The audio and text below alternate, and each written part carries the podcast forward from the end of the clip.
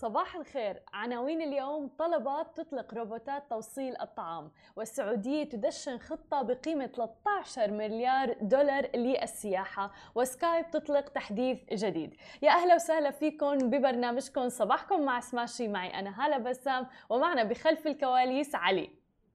صباح الخير يا جماعة الخير. كيفك علي اليوم؟ اليوم والله الحمد لله، ان شاء الله دائما يا رب، وان شاء الله يكونوا كل اللي عم بيتابعونا هيك طاقتهم عاليه جدا، وتحديدا مع قدوم نهايه الاسبوع لحتى يعملوا ريتشارج. خلونا نبدا اخبارنا لليوم، واول خبر معنا لليوم عن شركه طلبات. اعلنت طلبات هي منصه توصيل الطعام عبر الانترنت والمزود الرسمي لطلبات توصيل الطعام في معرض إكسبو 2020 دبي عن تعاونها مع مجموعه تريمينوس الشريك الرسمي للروبوتات في المعرض، وهذا كله بهدف إطلاق روبوتات توصيل طعام مستقلة بتشكل خطوة ثورية في قطاع خدمات التوصيل المستدامة للوجهة النهائية خلال معرض إكسبو 2020. وأفاد بيان صدر يوم أمس بأنه كلا طلبات وتريمينوس عملتا بشكل وثيق على تصميم الروبوتات المستدامة لتحقيق أعلى مستويات الكفاءة، حيث رح يدمجوا الروبوتات وجهة تطبيق طلبات أيضا مع نظام إدارة الروبوت من تريمينوس، مما رح يزودها بسعة كبيرة، مقصورات محمية بكلمة مرور أيضا، مع القدرة على توصيل آلاف الطلبات يوميا، وبالاستفادة طبعا من تقنيات الذكاء الاصطناعي المتقدمة لتوصيل الطعام حتى الوجهة النهائية. رح تنقل الروبوتات الطلبات من مطبخ طلبات اللي رح يكون موجود السحابي إلى العملاء في نقاط توصيل محددة في موقع إكسبو 2020 دبي، ويمكن للعملاء فتح قفل الروبوت من خلال طبعا مسح رموز الاستجابة السريعة أو مثل رموز تعريف للطلبات لضمان وصول الطعام بسهولة بأمان، وأهم شيء طبعا من الأمور اللي تعلمناها بفترة كورونا من دون تلامس. علي، شو رأيك بهذا الموضوع انك تكون عم تتجول بإكسبو، معرض إكسبو 2020، وروبوت يجي ويوصل لك الطعام؟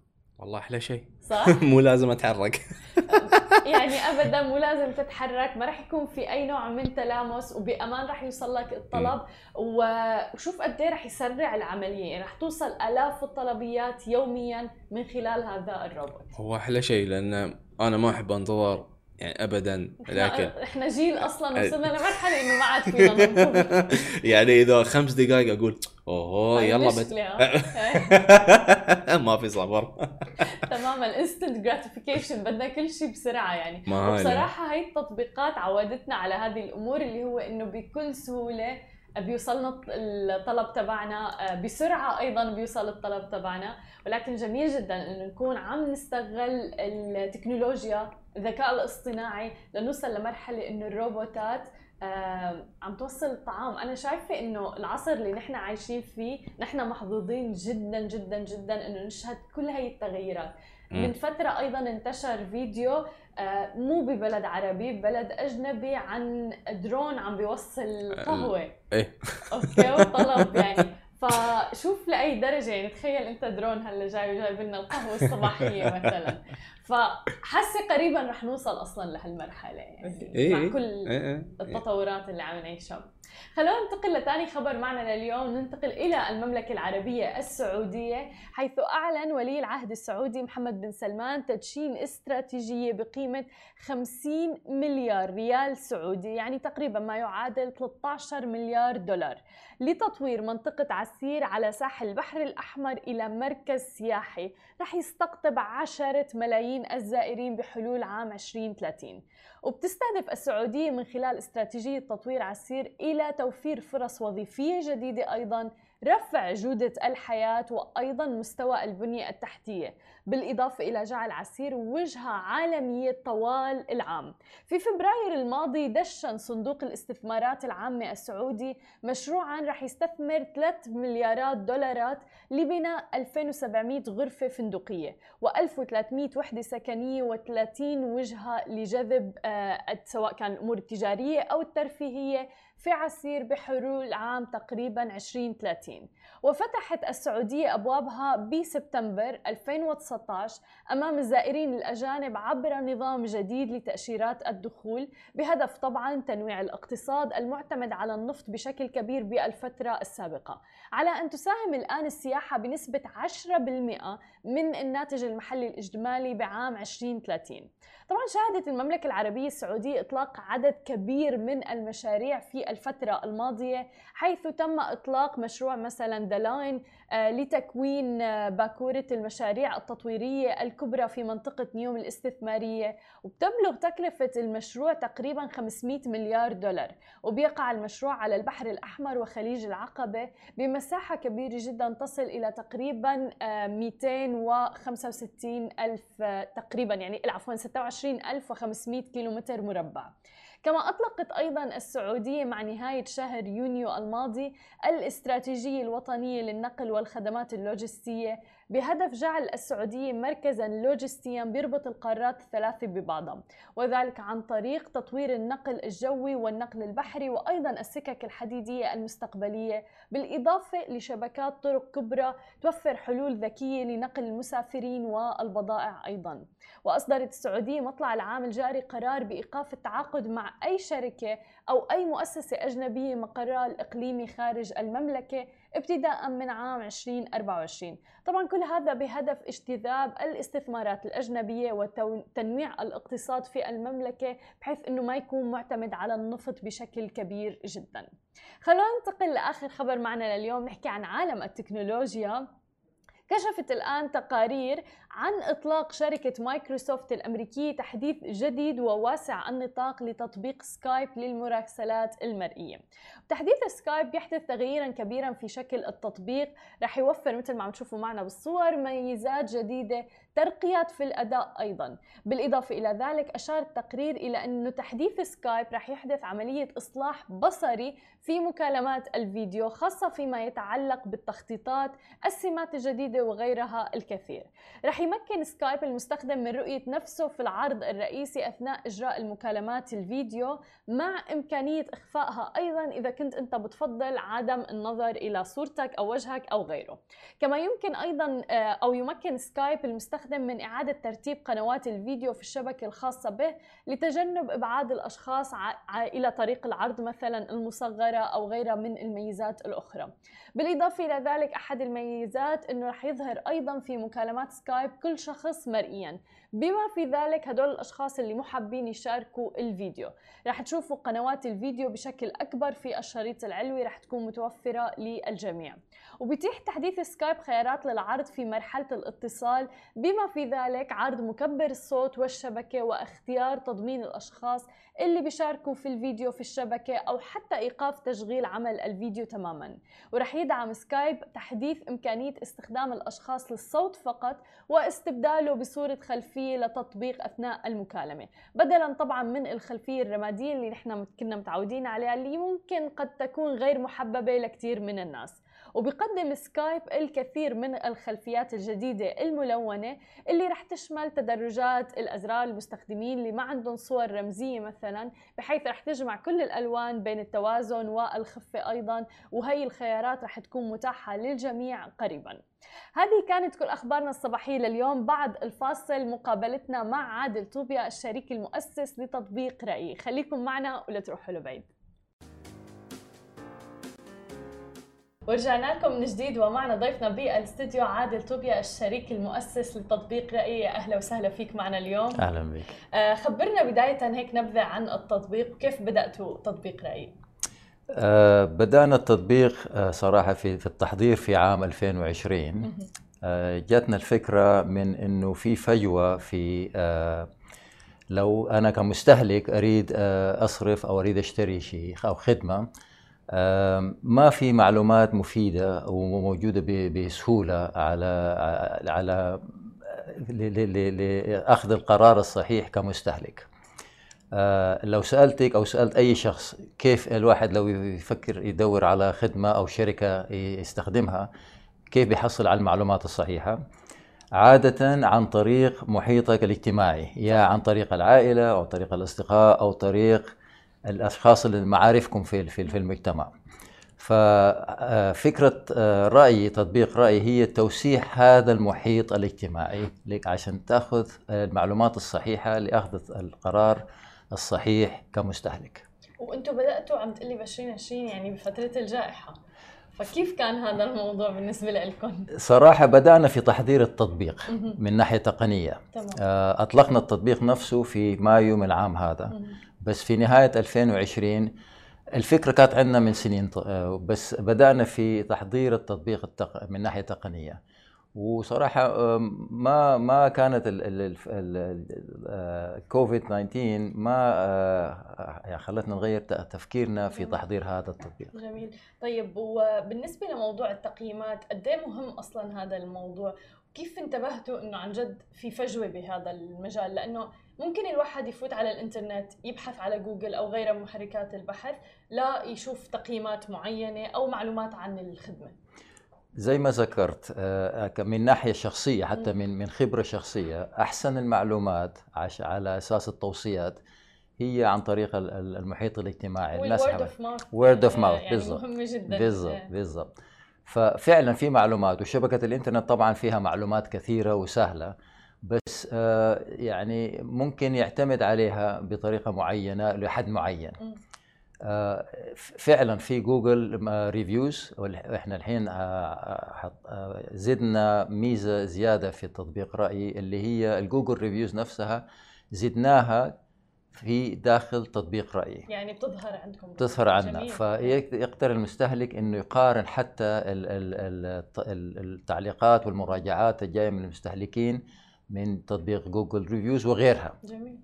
بس في نفس الوقت احنا نريد المجتمع في مدينه دبي وفي الامارات انه يتعامل مع كمستهلك كمجتمع واحد، نساعد بعضنا. فعن طريق، صراحة احنا بنسميه تطبيق رأي هو تطبيق التوصيات، انه وورد اوف ماوث زي ما قلتي، اند ريكومنديشنز طبعا. فهي هذه الفكرة. طيب، وكيف بتضمن انه هي الريفيوز والتوصيات اللي موجودة هي فعلا صادقة مثلا؟ صحيح، هذا الشيء احنا يعني مهتمين به اهتمام شديد، لانه هذا موضوع طبعا بيهم المستهلك انه يكون التطبيق هذا صحيح وشفافي. فبناخذ اخر التقنيات، من ناحيه التقنيات انه مراجعه كل المراجعات اللي بتطلع على التطبيق، وتتاكد انه من صحه الشخص اللي يقولها. طبعا في حالات ممكن يكون فيها غير مفيده، بس في نفس الوقت عشان الواحد يستخدم، الشخص يستخدم تطبيق رأي، لازم يسجل اسمه ويكون يعني يذكر في أي منطقة في المدينة. واحنا بنستخدم التقنيات الحديثة لتأكد من صحة المراجعات. حلو. وبالنسبة للخدمات اللي موجودة، هل انتم رح تشملوا كل الخدمات او في نوع معين من المشاريع مثلا اللي رح تكون؟ لا، في مثلا في تطبيقات ثانية متخصصة، مثلا زوماتو متخصصة في المطاعم، تريب ادفايز متخصصة بالفنادق وغيرها. نحن تطبيق رأي بنحب نكون يعني ما متخصصين في قطاع معين، فعندنا حوالي 17 قطاع وحوالي 800 فئة داخل ال 17 قطاع، فنغطي كل قطاع. فمثلا أعطيك مثال، لو تدورين على طبيب أسنان أو كوافير نساء أو حلاق رجال، صعب الحصول على المعلومات عن توصيات مليون بالمئة. فهي هذه الفكرة، يعني بالذات القطاعات اللي ما متغطية بطريقة جيدة. صحيح. وفي نفس الوقت احنا يعني بنساعد الشركات نفسها او اصحاب الاعمال، يعني بالذات صراحه الشركات واصحاب الاعمال الصغيره او المتوسطه الحجم، ما إلها متواجد وما يقدرون يطورون اشغالهم بطريقه جيده، فهذا التطبيق رأيي يساعدهم انه يكون لهم وجود افتراضي على شبكه الانترنت. ما مدى اهميه التقييمات لهذه الشركات تحديدا الناشئه؟ لكل الشركات صراحة، بالذات الشركات الناشئة مهمة جدا. أعطيك أنا بعض الإحصائيات، في دراسة من جامعة هارفارد بتقول 95% من المستهلك حاليا يدور على مراجعات وتقييمات قبل ما يأخذ قراره الاستهلاكي. زيادة على كده، في 31% من المستهلكين يقولون لو قرأت أنا مراجعة وتقييم جيد على استعداد أنه مباشرة أصرف مبلغ زيادة على هذه الأعمال. صحيح. 54% أعطيك إحصائية ثانية، 54% من المستهلكين يقولون أنه لو قرأت أنا تقييم جيد عن الشركة مباشرة أريد أزور موقعهم الإلكتروني الويب سايت وأشوف معلوماته وأروح أتعامل معهم. بالنسبة للشركات المحلية والشركات الناشئة بالذات أو الأعمال الناشئة 84% من المستهلكين يقولون لو هذا هذه الشركة أو هذه مجال الأعمال هذا عندهم تقييمات عن شركتهم عن جودة خدمتهم أنا أثق في خدمتهم. صحيح. إنه خدمتهم فيها جودة، إن هم مهتمين برأي المستهلك. تماماً، وهون أصلاً بهذا السبب شفنا الإنفلونسر ماركتينج، لأنه موضوع الورد أوف ماوث أمر مهم جداً. للأسف يمكن مرات بيكون لأنه مدفوع قد لا يكون فيه مصداقية، ولكن عم تتأثر فيه الناس لأنه كلمة الورد أوف ماوث، لما أنا أشوف فعلاً واحد حاطط ريفيو فبثق بالمنتج بشكل أكبر.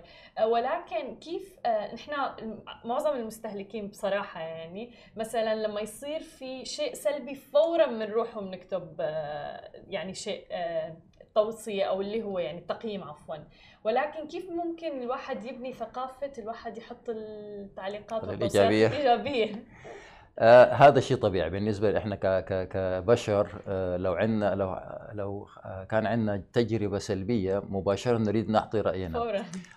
وبالنسبة التعليق السلبي مهم جدا بالنسبة لصاحب العمل أو صاحب الشركة، لازم يتعامل مع هذا التقييم السلبي، ما تتجاهله لأنه يأثر عليك. أعطيك إحصائية مرة ثانية وبعدين أرد على سؤالك. كل تقييم سلبي يكلف الشركة أو صاحب الأعمال خسارة 30 عميل. هذه برضو واحدة من الإحصائيات اللي سوتها جامعة هارفارد. فمهم جدا إنه أصحاب الأعمال يعني في احتمال من حين لحين يكون في تقييم سلبي. أكيد. فلازم صاحب الشركة أو صاحب العمل إنه يتعامل معها، ما يتجاهلها، يتعامل مع العميل، يسأل شو كيف نغير تقييمك في هذا عشان خبرتك المرة القادمة تكون أحسن. أما بالنسبة لسؤالك إنه إحنا كبشر بنركز على الخبرة السلبية. صحيح. هذا شيء ما نقدر نغير في طبعنا، بس في نفس الوقت مهم إنه نقدر الخدمة لما تكون جيدة. وفكرة تقييم رأيي إنه صراحة نفرق بين الخدمة الجيدة والخدمة الغير جيدة، وبالعكس نعطي فرصة أكثر للشركة أو صاحب العمل اللي يعطي خدمة جيدة على أساس إنه يعمل خدمة أكثر ويجيب عملاء أكثر ويسوي أرباح أكثر. طب بالنسبة للمشاريع إذا بدهم يكونوا مصنفين عندكم على التطبيق، كيف ممكن الواحد يقدم أو غيره؟ سهلة جدا. في طريقتين للتسجيل على رأيي. أولا كمستهلك بمعلومات بسيطة جدا، تسجيل الاسم، اختيار يوزر نيم وكلمة سرية. بالنسبة كصاحب شركة أو صاحب عمل برضو التسجيل سهل. الشيء الوحيد اللي بنطلبه هو الرخصة التجارية، نسخة من الرخصة عشان نتأكد إنه صاحب فعلا أنت الشخص هذا طبيعي. هو صاحب العمل. ما نريد طبعا يكون على هذه ترجع لمصداقية وشفافية المعلومات الموجودة على على التقييم. حلو. طيب شو خططكم المستقبلية للتطبيق؟ صراحة بنتمنى أن يكون تطبيق رأي على كل هاتف ذكي في الإمارات، في دبي مبدئيا وبعدين في الإمارات. وخطتنا طبعا مستقبلا انه نتطور في المنطقه، بدايه بالسعوديه غالبا والمنطقه في منطقه الخليج والمنطقه الشرق الاوسط بصفه عامه. بس مبدئيا مركزين على مدينه دبي. احنا زي ما ذكرت اطلقنا التطبيق شهر 5 يعني من حوالي 4 شهور تقريبا. فمركزين على مدينه دبي. كما ذكرت كمان في 17 نطاق عمل، وبعد دبي نتوسع في الامارات وبعد الامارات في المنطقه بصفه عامه. طب شو اكبر تحدي واجهتوه يعني تاسيس التطبيق؟ اكثر التحديات هي ان التطبيق يكون حديث، يعني التقنيه من ناحيه تقنيه ومن ناحيه المعلومات تكون جديده ونتفاعل مع العملاء بطريقه جيده من ناحيه كمستهلكين او كاصحاب شركات. أطلقنا إحنا ميزة جديدة مؤخراً على تطبيق رأي من حوالي أسبوعين، اللي هي تجميع هذه المعلومات كما ذكرت من جوجل ريفيوز وغيرها. صحيح. فهذه ميزة جديدة تفيد المستهلك إنه على تطبيق رأي يقدر ياخذ كل المعلومات بدل ما بمكان واحد بالضبط، بدل ما انا ازور تطبيق جوجل ريفيوز وتطبيق غير هذا وهذا واخذ المعلومه حتى اخذ القرار. في تطبيق رأي وان ستوب شوب بالضبط، يقدر المستهلك انه ياخذ كل المعلومات وياخذ رايه التطبيق. جميل. عندنا كمان في تطوير جاي حديث، تحديث جاي بعد حوالي يمكن 4-5 أسابيع. بصراحه ما قريت تحت كل المعلومات، انا نكمل. لا، حيكون في تحديث كامل للتطبيق. اوريدي جاتنا ردودات وتعليقات من المستخدمين انه شو يريدون يكون على تطبيق رأي من افكار جديده. هذا امر مهم بالضبط، الاستماع للاشخاص اللي يستعملون التطبيق. وصراحه جاتنا افكار ممتازه، والحين احنا في مرحله تحديث التطبيق ونطبقها من ناحية تقنية. جميل. طيب، بس عندي سؤال أخير قبل ما نختم. على الصعيد الشخصي، أنت كان عندك خبرة لسنوات في مجال الأويل والغاز، كيف يعني عملت هذا الشفت وهذا التغيير، وشو فادتك خبرتك السابقة الآن مع التطبيق، تأسيس تطبيق جديد؟ دراستي خلفيتي جيد. أنا مستهلك. صراحة الفكرة احنا 5 أشخاص من وراء تطبيق رأيي، انا و4 أشخاص ثانيين منهم ابني وبنتي. جميل. حلو. فكانت فكرة جاتنا صراحة، كنا كمستهلكين شو هي التحديات اللي نجد معلومات جيدة، كيف ناخذ قرارنا. مرات عندنا احباط انه ما نجد طريق، يعني شركه معينه تقدم لنا الخدمه بطريقه جيده كاي مستهلك. بالضبط. يعني زي ما انت ذكرت احنا بنتصرف لما يكون عندنا خبره سلبيه. فجاتنا الفكره هذه كالبدايه، وما لا علاقه مباشره بخلفيتك في كرجل اعمال. طبعا.